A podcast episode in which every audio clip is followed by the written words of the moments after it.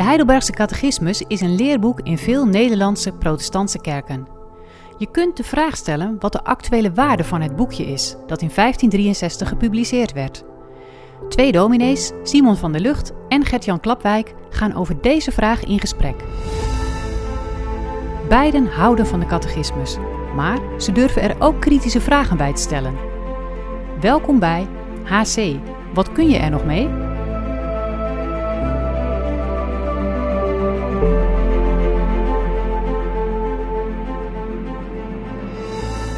De Catechismus is een uh, prachtig boekje. En daar uh, hebben we het over in deze podcast. Maar waar we vandaag over gaan spreken, is het wel een kwestie van even zoeken waar zit dat prachtige. Als jullie zijn ingeschakeld bij deze podcast, dan weten jullie dat we de catechismus in zijn ontwikkeling volgen. We waren begonnen met uh, zondag 1. Wat is je troost? En we zeiden, nou ja, dat is Jezus Christus. En dan krijg je drie delen en we stappen nu in deel 2. Na de ellende, zegt de catechismus, gaan we eens met elkaar spreken in vraag en antwoord over onze verlossing. En laat ik uh, vertellen dat die eerste vraag uh, en antwoorden uit dat deel van zondag 5 en 6, dat is een hele lange serie met allemaal korte vraagjes over wat betekent het nou dat Jezus je middelaar is? En het mooiste antwoord staat, als we dan echt al, weet ik veel, vijf, zes, zeven vragen gehad hebben, dan komt het antwoord: wie is dan deze middelaar?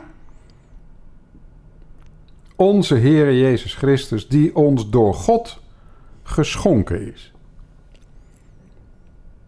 Daar wil ik wel wat moois van zeggen. Ge het, de, de, de, iemand die jou als geschenk wordt aangeboden. En ik weet niet hoe het uh, met jou gaat, uh, Gert-Jan, maar een cadeau van een vriend krijgen is toch ook iets van een versterking van een relatie. Zeker. He? Ik ben er gek op. Jij bent er gek op. En dat betekent, als het een echt een, een, een goede vriend van je is, die heeft nagedacht over van wat voor jongen is die Gert-Jan, joh. Hè? Waar houdt hij nou van? Hoe passender het cadeau, ja, toch? hoe Dan... meer de ander je kent. En dus snap je dat hij aan jou heeft gedacht. Nou, als we nou eens zo proberen te pakken wat daar staat in die catechismus, dan denk ik dat je de, de, de, de, de, de diepste uh, gevoelstoon van dit boekje te pakken hebt. Jongens, Jezus Christus is je aangeboden als geschenk. En als dat waar is, en dat klopt natuurlijk met wat we eerder zagen, dan heeft God goed nagedacht over wat wij nodig hebben en waar wij van opknappen. Want hij als schepper houdt hij van ons en als verlosser zegt hij: Kijk, hier ben ik. Ik ben het. Kom, ik hou van je.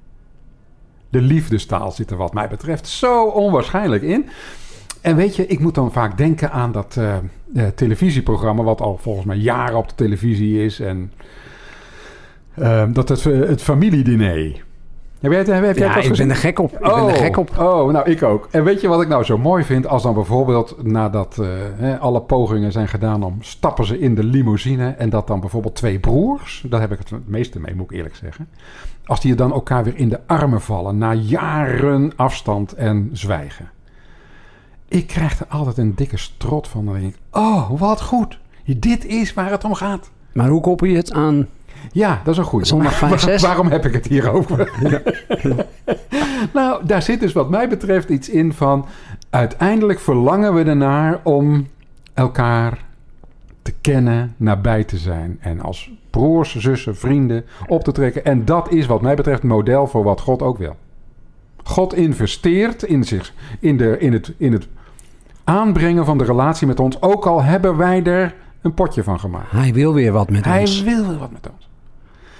En misschien is dat ook wel de reden waarom ik dan vervolgens, ja, wat bevreemdend nu kijk naar al die vragen en antwoorden. die in zondag 5 en 6 op een rijtje worden gezet. He, want ik spring dan even terug naar het begin. Hoe kunnen wij aan deze straf ontkomen en weer in genade aangenomen worden nu wij naar Gods rechtvaardig oordeel en straf in tijd en eeuwigheid uh, straf hebben verdiend? Oké, daar gaan we.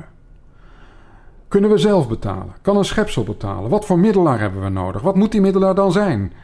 En zo lijkt het in allerlei kleine stukjes afgeknipt te worden. Maar, maar waar heb jij nou dan de, de, de switch gemaakt? Ja.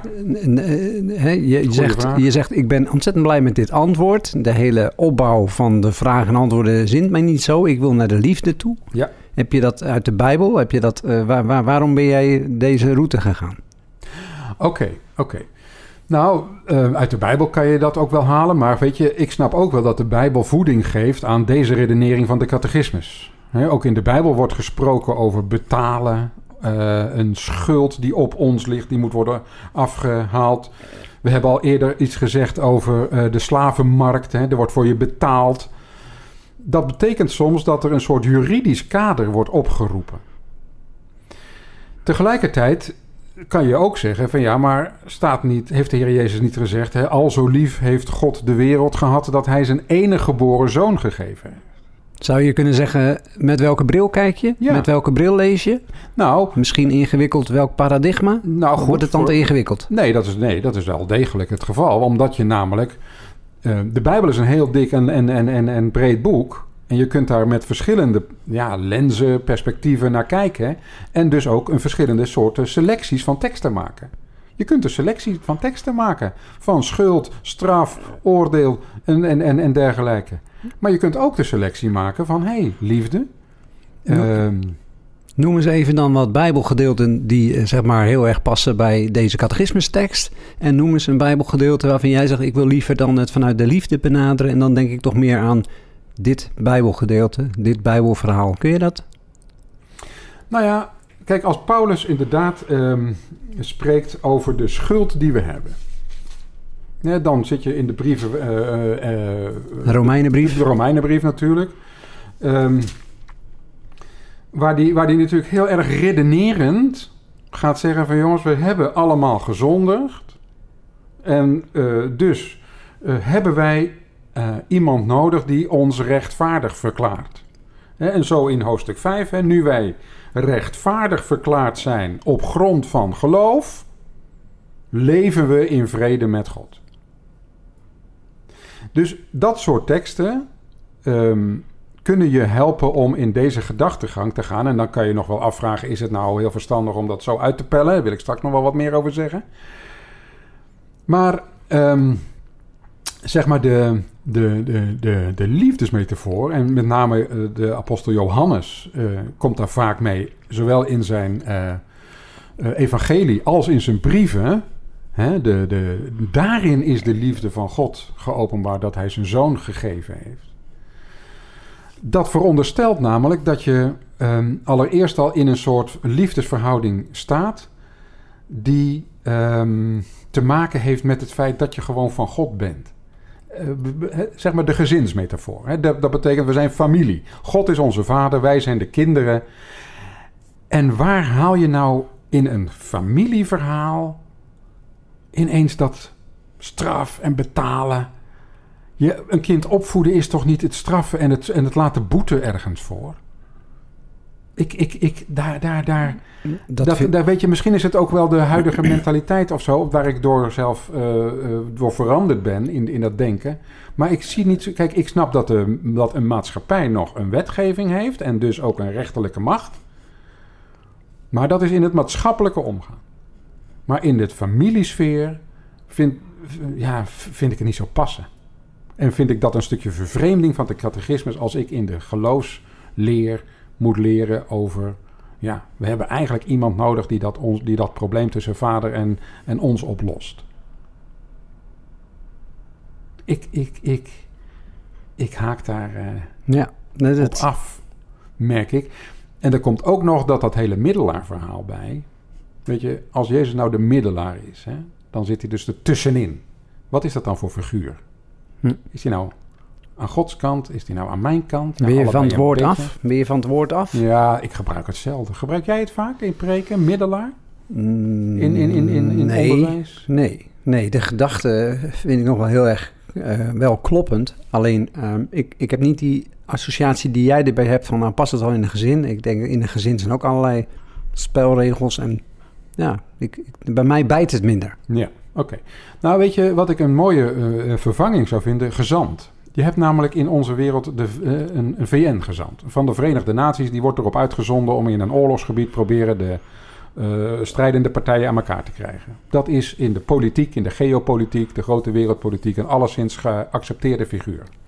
Je zou, ik, ik vind het woord gezant, hè, Jezus als godsgezant, kan ik me nog iets bij voorstellen.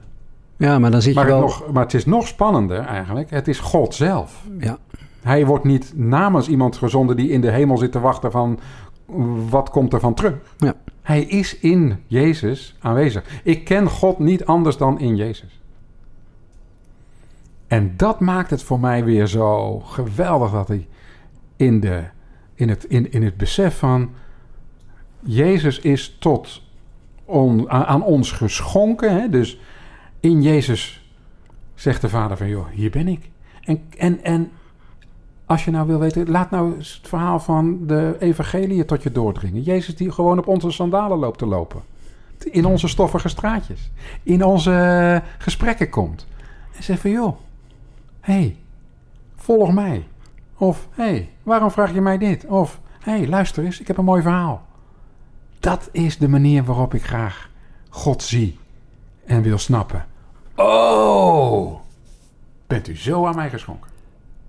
Maar dan wil ik toch nog even van je horen straks... eh, waarom dat woord middelaar dan eigenlijk niet zo kan. Want volgens mij eh, kan dat juist heel goed wel.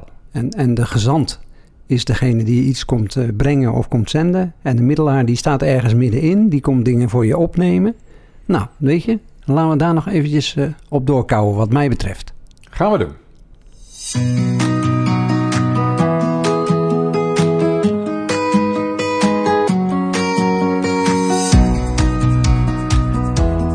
Jezus wordt in de Bijbel de bemiddelaar of middelaar genoemd. Ik wil er inderdaad eens eventjes een tekst eh, over citeren. Paulus die schrijft dat aan zijn assistent eh, Timotheus, eerste brief. Er is maar één God, 1 Timotheus 2 vers 5 staat dat. En maar één bemiddelaar tussen God en mensen. De mens Christus Jezus. Die zichzelf gegeven heeft als losgeld voor allen. Als het getuigenis voor de vastgestelde tijd.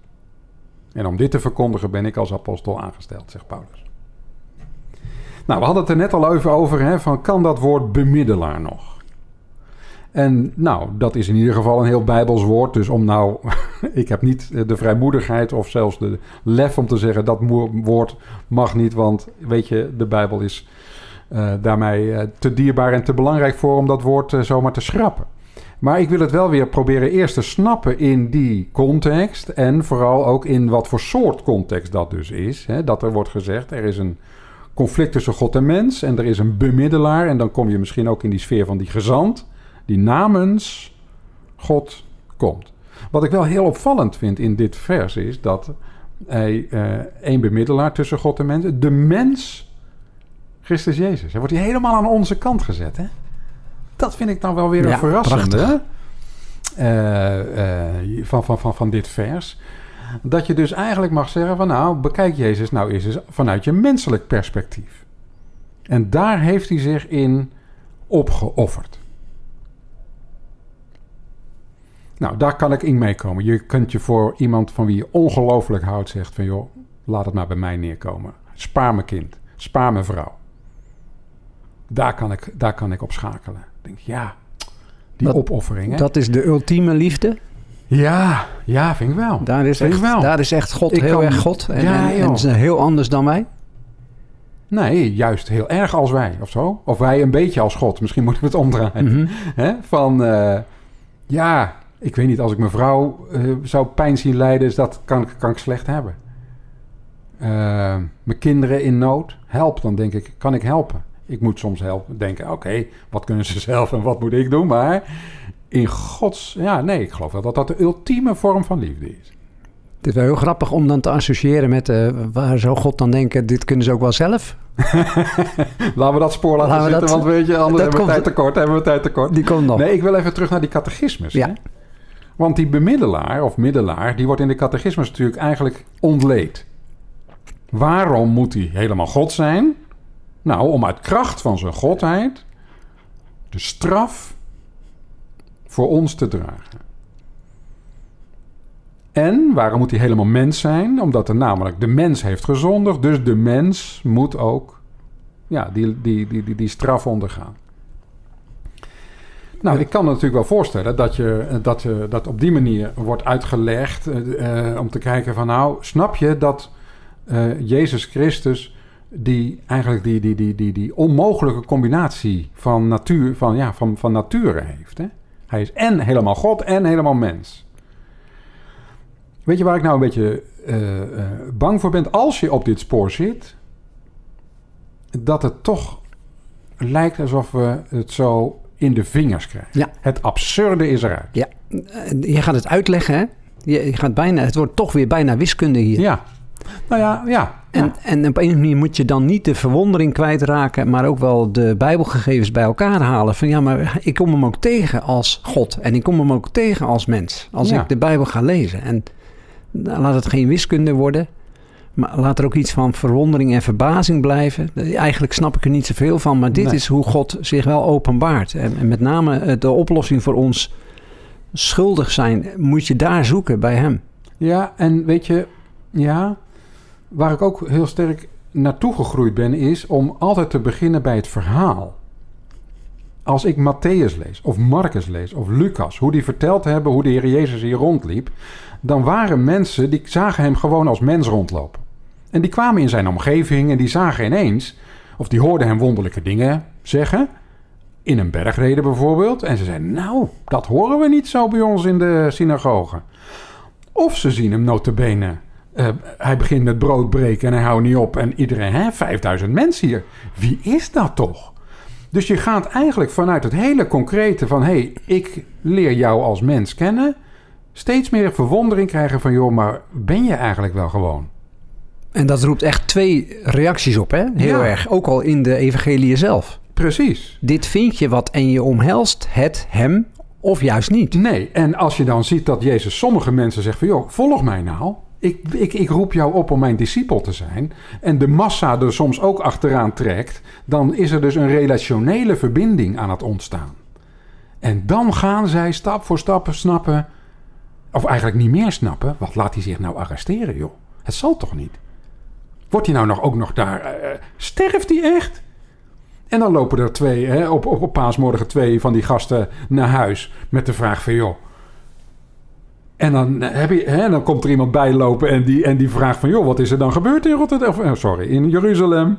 En dan zegt hij van, heb je niet gehoord van? En dan gaat hij uitleggen en dan worden hun ogen geopend. Ja. Dat proces, hè, Ja, ja, ja. En weet je dat wat ik kan daar... de catechismus mij niet brengen. Nee, of nee, dat nee, doet hij niet. Nee. Kijk, dit lijkt meer op, dit is een recept. Ja. Je wil komkommersap maken. Ja. Nou, men nemen een komkommer. Ja. Men snijde hem open. Men hakken daar blokjes van. Men gooide dat in de blender. En men zette de blender aan. Dan heb je heerlijke komkommersap, als je ervan houdt. Dat is een beetje wat die catechismusfeer mij oproept met al die vragen. Maar ik wil graag naar dat verhaal toe. En dan wil ik ook nog wel een keer komen tot het feit dat hij zegt... Ja, maar wacht eens even. Ik ben wel van, vanwege schulden aan een kruis gegaan. Ja, en weet je wat ik dan zo mooi vind? eh, wat hij bijvoorbeeld tegen die twee gasten zegt in Lucas 24 of op andere momenten. Eigenlijk gaat het hele verhaal al hierover. Ik ben altijd zo benieuwd als Jezus uitlegt de hele schrift ja, en alle profeten, alles Nou. gaat over mij. Dan wil ik altijd zo graag erbij zijn. Vertel eens, eh, gaat het dan echt al over Jozef die als onderkoning enzovoorts? Zijn al die beelden, hè, daar- kan ik echt van genieten van. Joh, maar de hele schrift gaat daar al over. Ik dacht altijd, ja, maar waar dan precies? En, ik, en dit- dat, dat fascineert mij. Nou, en dan moet ik ook weer het goede van de catechismus zeggen. Want die zegt nou precies waar wij uitkomen in vraag en antwoord 19. Dan heeft hij in 18 gezegd van joh... De Heere Jezus is ons geschonken tot wijsheid, rechtvaardigheid, heiliging en een volkomen verlossing. En dan vraagt vraag 19 heel nuchter, waaruit weet je dat dan? Nou, komt hij hè. Uit het heilig evangelie. Ik vind dat top. Top, top. En dan gaan we even terug. Hè. Dat heeft God eerst geopenbaard in het paradijs. Dus dat evangelie van Christus zit al in het paradijs. Daarna heeft hij het door de heilige aartsvaders en profeten laten verkondigen. Heel het Oude Testament krijg je eventjes op een blaadje gepresenteerd als... Kijk jongens, daar kan je het al terugvinden. Hè? Kijk maar met de ogen van Christus. Ook heeft hij het laten afbeelden door de offers, schaduwachtige gebruiken. Hè? Alles wat een beetje, nou ja, een symbool was van wat kwam. Ten slotte heeft hij het door zijn enige geboren zoon vervuld. Nou, weet je, hier komt de catechismus op de pootjes terecht. Ja. Het was een salto en het was op allerlei manieren kans om volstrekt te verongelukken. Maar hier komt het wel goed terecht, vind ik. Ja, Ja. dat, moet, dat moet gezegd. En ik, boek. ik zou dat eh, zelf toch nog wel graag ook wat willen onderbouwen nog. Ik, ik denk dat dat misschien ook de luisteraar helpt van... Weet je, het Oude Testament, als het gaat om herders, als het gaat om koningen, als het gaat om richters, als het gaat om mensen die het goede doen, elke keer nog wel weer mislukken. Ja, Maar, Ja. maar je voelt, Ja. je proeft Ja. van het gaat ergens naartoe. En dan komt er een keer zo'n David en die gaat ook weer onderuit. En dan komt daar een Salomo, gaat ook weer onderuit. En dan komt daar... ja. Nou, weet je, ik- je ziet het gebeuren. Je ziet- totale, totale onderuitgaan van het hele volk. Ja, er moet iets anders gebeuren. Ja, joh. En, en de catechismus, de. Bijbel, heeft het ons uitgelegd dat dat ook gekomen is. Hij is gekomen. Ja, ja, ja, ja. Nou ja, zo begint natuurlijk dus de, de, de verlossing een beetje te dagen eigenlijk. Hè? En je zou wensen toch dat je in een, ehm, in een, in een geloofsgemeenschap leeft... waarin je niet, misschien niet als twaalfjarige dit zomaar snapt. En misschien ook niet zo dit aangeboden krijgt. Maar dat je op een gegeven moment denkt van... jongens, als we hier nou eens even zo een, een, half uurtje over heen en weer praten... beginnen we toch iets te, te, te, te, te zien van wat de catechismus ten diepste bedoelt. Om, en dat dat helemaal past bij wat wij nu graag willen. Dat je gaat zien dat namelijk, en dat vind ik het heel, nou ja, bijna ontroerend, dat je staat in zo'n enorme traditie van Gods plan. Waarin jij opgenomen bent. Ook met jouw gekke wereld van nu. En dat die falende mensen van toen eigenlijk hetzelfde zijn als de falende mensen die wij zijn. En dan God in het midden. hey, en ehm, vind jij dan dat je misschien niet een twaalfjarige, maar wel binnen een geloofsgemeenschap met elkaar deze dingen moet gaan omarmen en dat je dan toch wat met elkaar in de geloofsgemeenschap te leren hebt? Dat er wel wat gebeuren moet? Ja. Dat je in het kader van navolging, discipelschap wel met elkaar wat te doen hebt en niet alleen maar te Ja, consumeren, ook, ja. maar gewoon toch even na te denken over wie, wie ben ik in dit verhaal en begrijp ik het verhaal en dat dat een opdracht is voor de kerk? Ja. Dat vind ik echt. Omdat ik eh, ook het cognitieve, het echt het analytische denken, heel erg daarbij wil blijven houden. Op het moment dat je daaraan toe bent en dat je daar ook echt voor in zit, moet de kerk gespreksplaatsen bieden waar je daarmee terecht kan. Op het scherpst van de snede soms. Van jongens, wil ik dit voor mijn rekening nemen? Doet het ertoe? En dan misschien ook tegen elkaar zeggen van jongens, kijk nou eens even in die catechismus. Hoe daar het gaat. Nou ja, ehm, beste mensen, we gaan eh, alweer afronden. Deze aflevering eh, van, eh, van onze podcast. HC, wat moet je ermee? Nou ja, we proberen het te laten zien.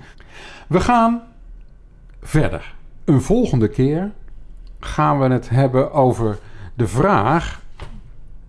Krijgen dan alle mensen de redding? Dat wordt een spannende hoor. Krijgen alle mensen de redding die Christus geboden heeft? Nou, we hopen dat je weer met ons aan, bij ons aansluit. Tot de volgende keer.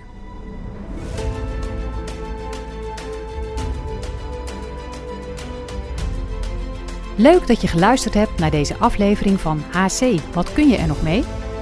Hopelijk heeft dit gesprek je aan het denken gezet. Wil je reageren?